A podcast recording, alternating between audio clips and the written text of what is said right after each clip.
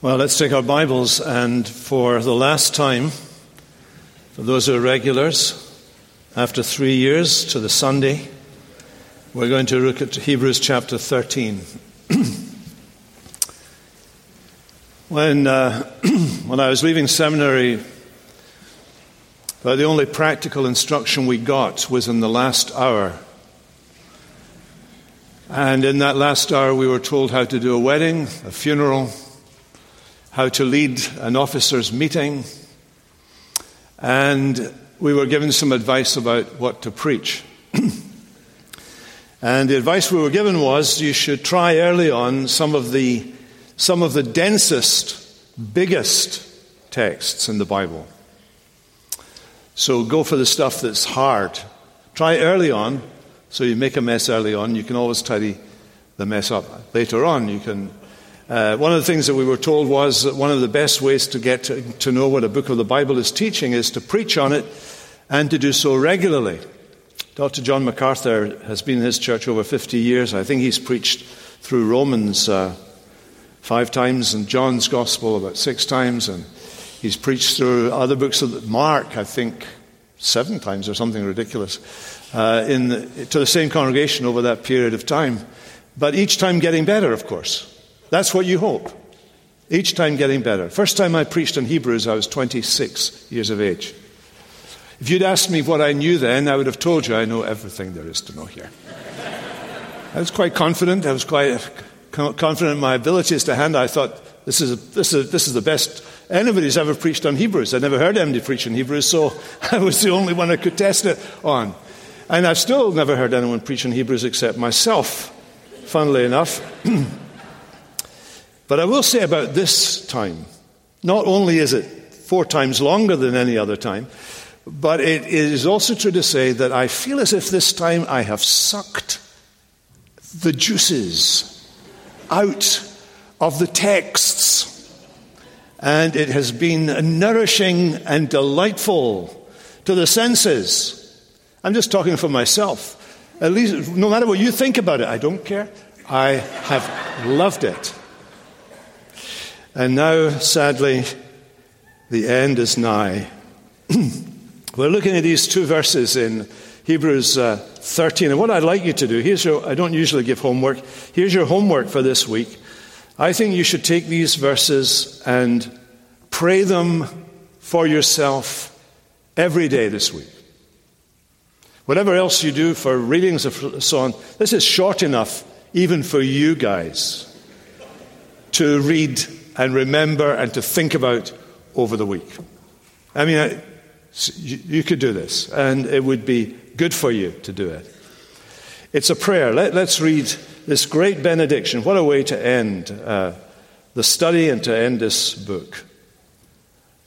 The writer says, Now may the God of peace, who brought again from the dead our Lord Jesus, the great shepherd of the sheep, by the blood of the eternal covenant, equip you with everything good, that you may do his will, working in us that which is pleasing in his sight.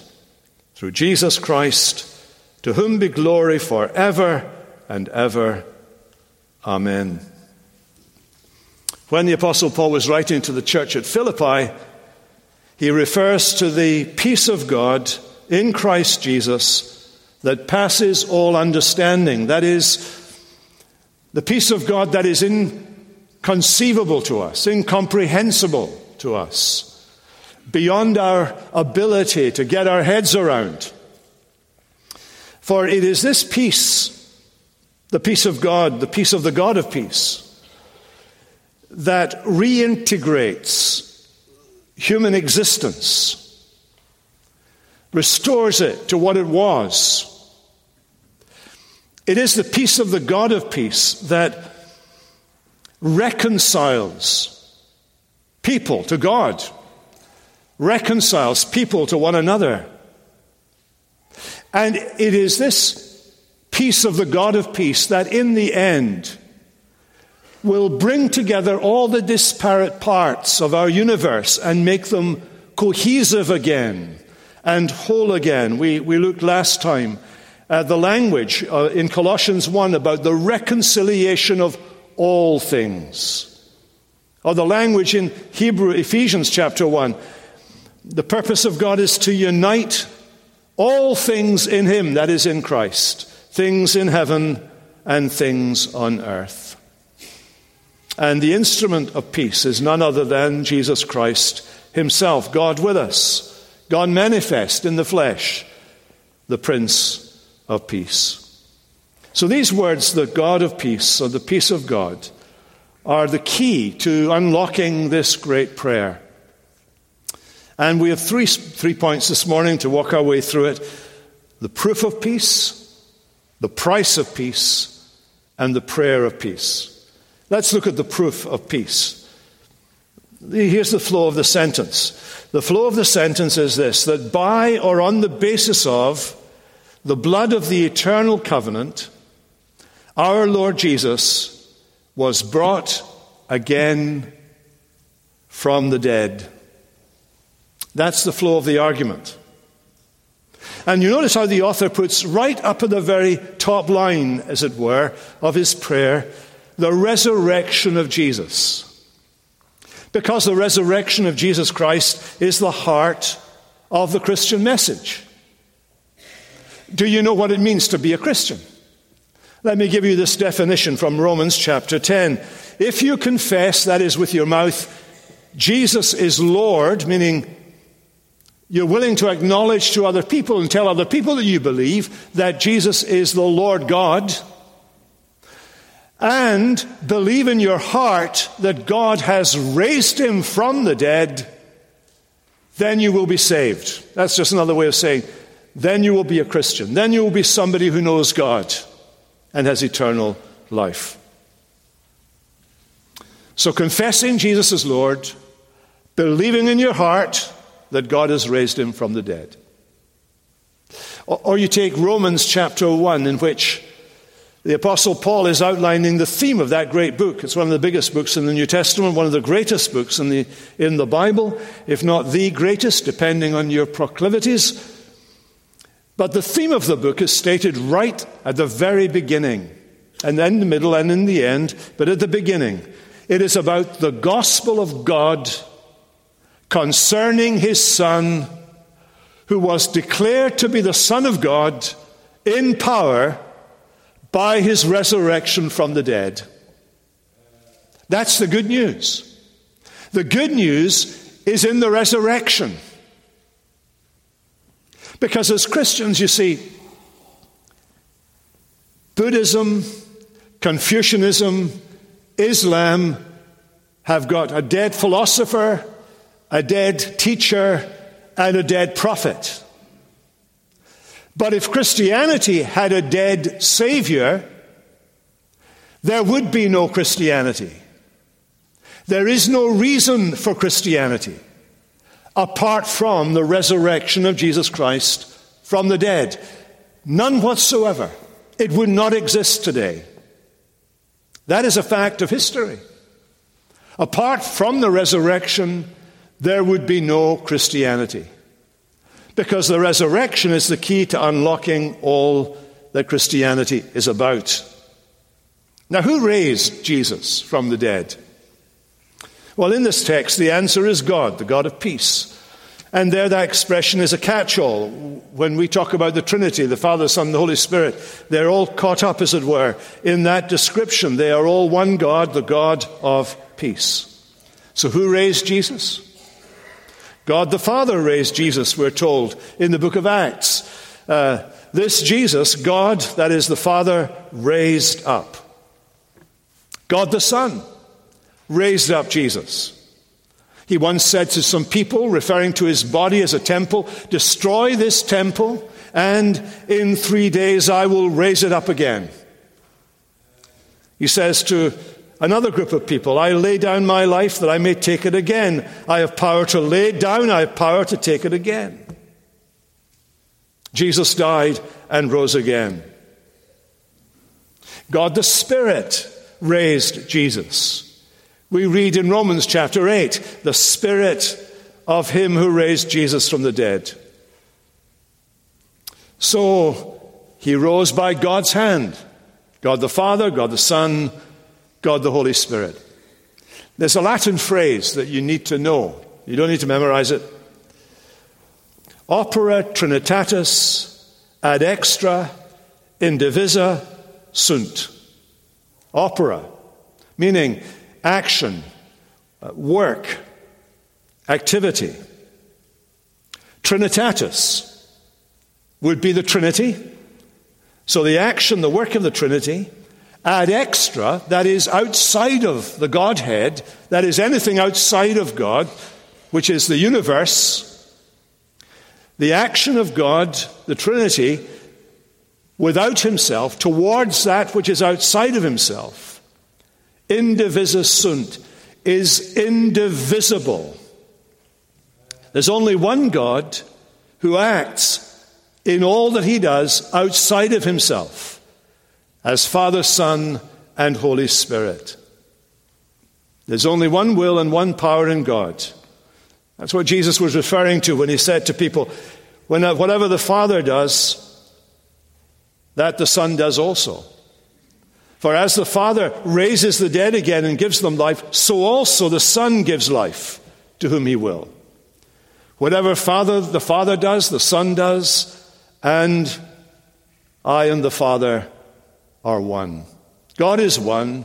God acts indivisibly towards that which is outside of himself. The resurrection is the work of God, the Holy Trinity. Now, this resurrection was hinted at throughout the Old Testament. There are hints of it in Isaiah 53 that talk about the Messiah and his death. And they say that even though he dies, he will prolong his days. Even though he dies, he will see the fruit of his soul. Even though he dies, he will live to justify, that is, put right with God, many people. Jesus foretold his resurrection. Uh, he said to one group of people, uh, after the Apostle Peter has uh, confessed that he is the Son of the living God, Jesus, from that time, it says, began to show the disciples how that he must go to Jerusalem and suffer many things there and be killed there and be raised again on the third day. He talked about it all the time. And there were many eyewitnesses to the resurrection angels, women, disciples, enemies, friends. As many as 500 people, this room full of people, saw him alive, spoke to him, ate with him, conversed with him, had him among them. The resurrection lies at the heart and core of what it means to be a Christian. One of the disciples, known as Thomas, is often called the doubter. Uh, I, I, don't think, I think Thomas gets a bad rap, actually. I think Thomas was a very intelligent man. And when he started hearing reports about Jesus being alive, he was skeptical. But he was skeptical because he had begun to think through the implications of Jesus being alive. On that first Sunday, when Jesus rose again from the dead in the morning, in the evening, when they were gathered in an upper room with the doors locked because they were afraid that they would be arrested by the authorities and killed alongside their master, Jesus, Jesus appeared to them in that upper room. They were amazed. They were alarmed. They were afraid that Jesus had come. There he was. We saw you dead, buried. Here you are, alive. They weren't hallucinating. They didn't expect to see Jesus alive. And there he was, talking to them, hugging them, shaking their hands, eating with them. Thomas heard about all this, and Thomas started to think, supposing it was true. If Jesus was really alive, what does this say about Jesus? Next Sunday, Thomas is there. Jesus returns. And he goes straight to Thomas and he was saying, Thomas, you were saying you were saying, unless you put your finger in the wounds of my hand, well, give me your finger, Thomas. Here, look, put, put it there. Or put your hand in the spear wound in my side. Give me your hand, Thomas. Put it right there. There you go. You would not believe.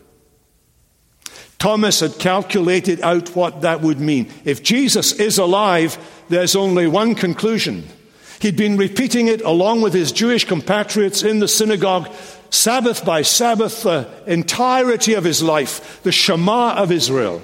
And Thomas spills it out My Lord and my God. And he worships him there. The resurrection of Jesus is absolutely crucial to identifying who Jesus really is. The resurrection is God's way of, of declaring that He's accepted the sacrifice of Jesus. It's God's way of declaring that Jesus is who He said He was, the Son of God. He declares Him to be that with power by the resurrection. It shows us that Christ has defeated our worst enemy. What is our worst enemy in this room today? It is that in a hundred years, not one of us in this room is going to be in this room. And in a hundred years, they've probably forgotten your name. Death is the worst enemy. Jesus' resurrection demonstrates our worst fears, and our worst enemy has been defeated. And because Jesus rose, his promises that we will rise one day and be given a resurrection body in a newly reformed and recreated heaven and earth are true.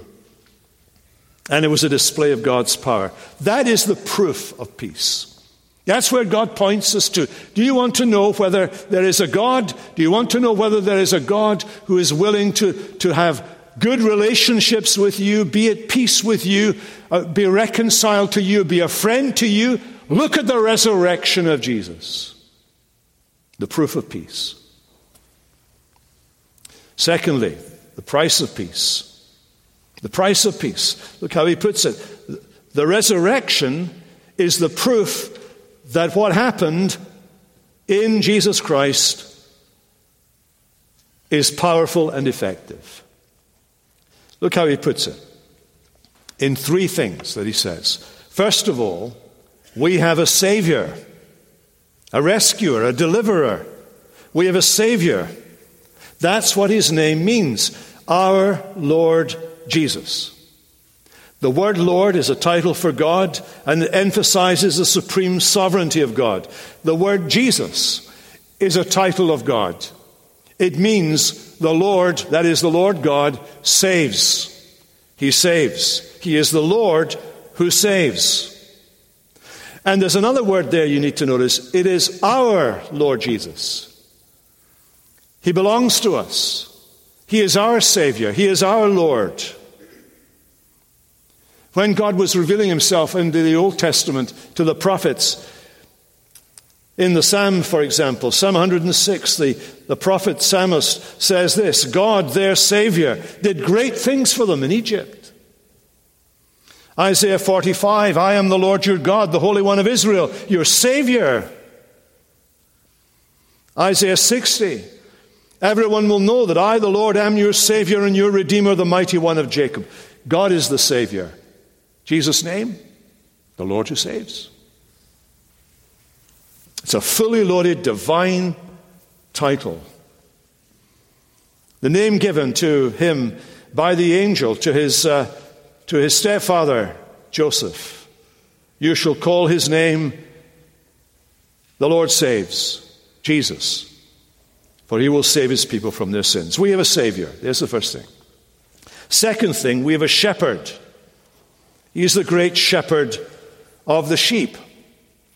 Now, these Hebrews, these Hebrews we notice, these are converts from Judaism. These are people who, for whom Hebrew is their, is their first language, or perhaps second language, Aramaic and Hebrew, but they know this, the Hebrew scriptures through and through. They know very well that this word shepherd, the shepherd, the great shepherd of the sheep, is a title for God. It's a title for God. One of our favorite psalms to sing is Psalm 23, which begins how? The Lord is my shepherd.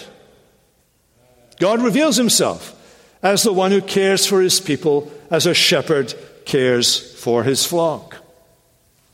And when the prophets are talking about the coming of the Messiah, they say this about him He will lead his flock like a shepherd, he will gather the lambs in his arms, he will carry them in his bosom, and he will gently lead those who are with young.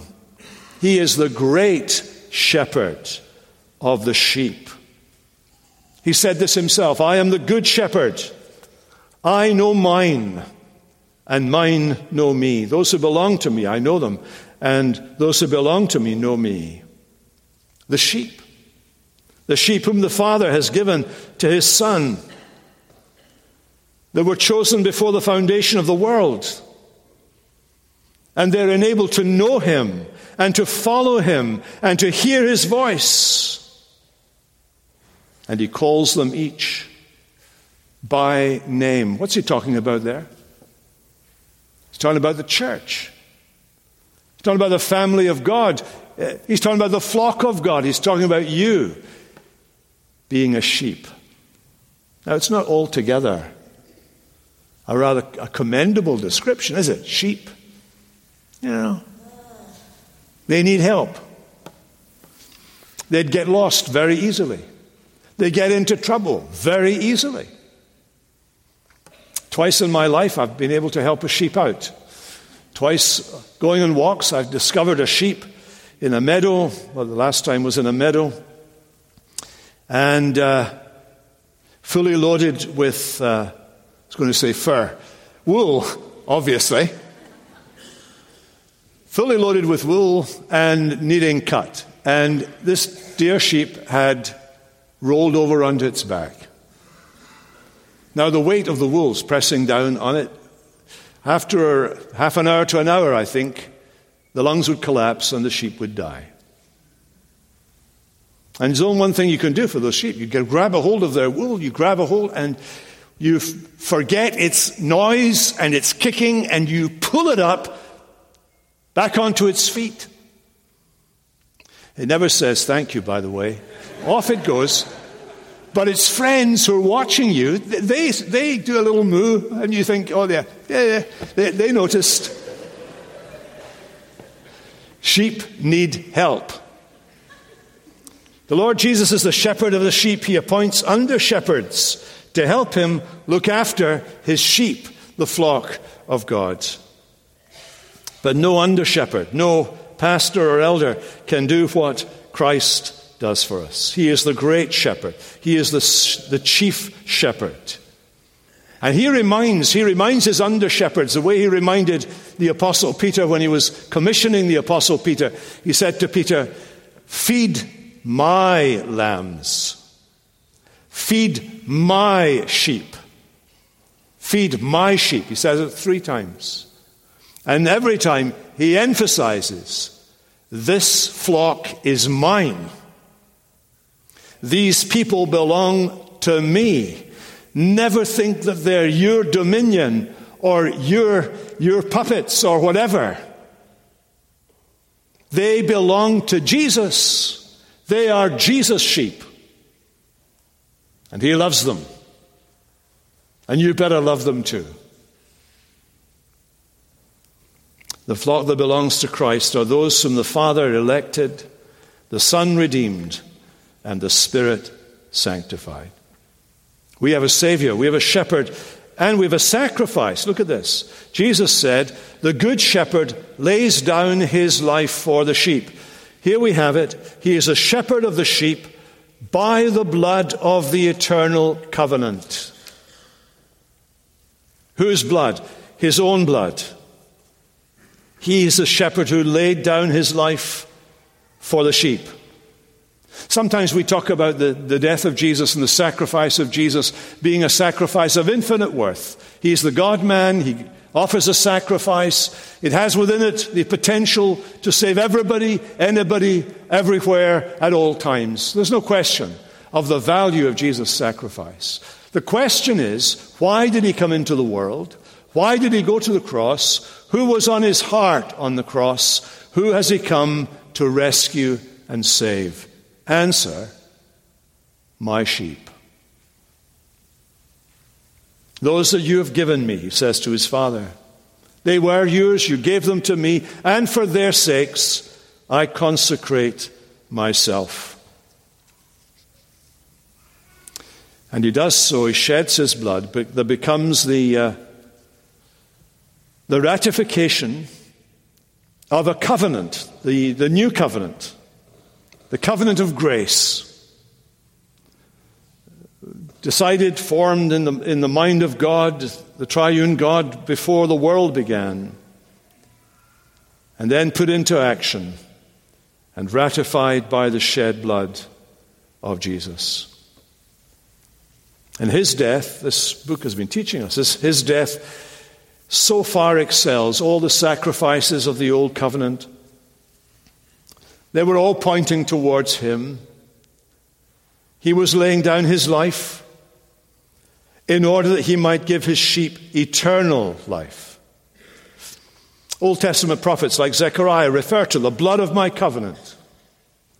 Ezekiel 37 refers to this I will make a covenant of peace with them, and it shall be an everlasting covenant. See, on the cross, the wages of sin were paid. The wages of sin are death. On the cross, Jesus, who would never die because he was perfect and pure and sinless, therefore, the wages of sin do not apply to him. He takes our place, puts himself under a curse by being hung on a cross. So indirectly, he becomes cursed in our place. And there on the cross, he bears our sin, our wrongdoing, and he's punished in our place. He takes the punishment. He is both the punisher and the punished. He takes our punishment in order that we might go free, in order that there might no longer be any condemnation to those who are in Christ Jesus. It's great. It's great salvation. Was he successful? Well, the, the text tells us. The proof is there. God raised him from the dead on the basis of the fact that he had offered the one sacrifice that could deal with the sin problem for all time there on the cross. So you have the proof of peace and the price of peace. And then, thirdly, we have the prayer of peace. Uh, we get to the point here, don't we? In, in that 21st verse. May the God of peace equip you with everything good that you may do his will. Literally, May He make you perfect in all goodness. May He perfect you in every good work to do His will. Now, what this, just, what this teaches us is this in coming into the world, Jesus does a number of things. Chapter 1 of this book, He comes to reveal God to us. God's invisible, God's immaterial, God's incomprehensible. We can't get our heads around Him, we can't see the invisible. We can't touch the immaterial. We cannot get around some being that for whom the universe is a speck. So, what does he have to do? He has to come and be one of us. Like a stranger on the bus trying to find his way home. He comes among us. What if God was one of us? The answer of the scripture is that he was. That's been the teaching of this book. He has come into the world. And he's come into the world not only to reveal God, but also to redeem us, which he did by his death. But that's not where it stops. He has come to start a project of recreation, reclamation, and reintegration for us. What do we need? We need a reordering of our minds so that we think God's thoughts. We need a reforming of our desires so that we want what God wants. And we need a realigning of our wills so that we will God's will. We can't do that on our own. So we need to pray for it. We need to pray for it. he prays that we would be equipped. That's one, uh, that's one uh, translation, or fitted would be another, or made able would be another way of putting it. The same word is used in chapter 11, verse 3, when God fashions the world at creation, fashions the world by his word. It's also used in chapter 10, verse 7, by God creating a fitting body for his eternal Son to, to have when he becomes one of us, when he puts our skin on, as it were, and comes into our world to be with us. That was prepared for him, and it was a suitable, fitting body through which the divine God could express himself humanly and work humanly in a human body to learn obedience, for example. He, God didn't know anything about obedience, but He learns obedience in our human nature. And He was hungry in our human nature. He was tempted in our human nature. He was tired in our human nature. He had to wake up every morning. He slept in our human nature because that's what we do. And He died in our human nature. And he rose again in our human nature. God experienced all of that in this body God had prepared for him that was fitted for him. That's the idea behind this word equipped, fitted, fit you, enable you with everything good that you may do his will. Now, this is a very vital point. There are some sermons that sound as if really all they're doing is handing the congregation a list of things to do during the week. A little snapshot of actions and things that you should perform. This is not going to be one of those sermons. This text is not talking about those things. Some of us make big mistakes in thinking that we must kind of self persuade ourselves to do the right thing in certain circumstances. When we're tempted, for example. The, the, the pressure is on us to persuade ourselves or to pers- persuade other people, or to have the minister work hard at persuading us that we need to correct this or that thing that's wrong with us in our lives. I want to put it to you that it's impossible for me to persuade you, or for you to persuade yourself, or for you to persuade anyone else of the rightness of something. And the answer is in this text as to how this happens. Do you see what he's doing? He is praying. He is asking God to do what we cannot do for ourselves. He is praying, May the God of peace equip you with everything good that you need so that you may do His will, working in you that which is pleasing in His sight. We need God to get involved in the business of reorienting and reordering and reforming and realigning our lives towards Himself. That's why we pray. Sometimes prayer is the last thing we do because we don't realize that a lot of the things that we think we need to do, we need God to do for us, in us.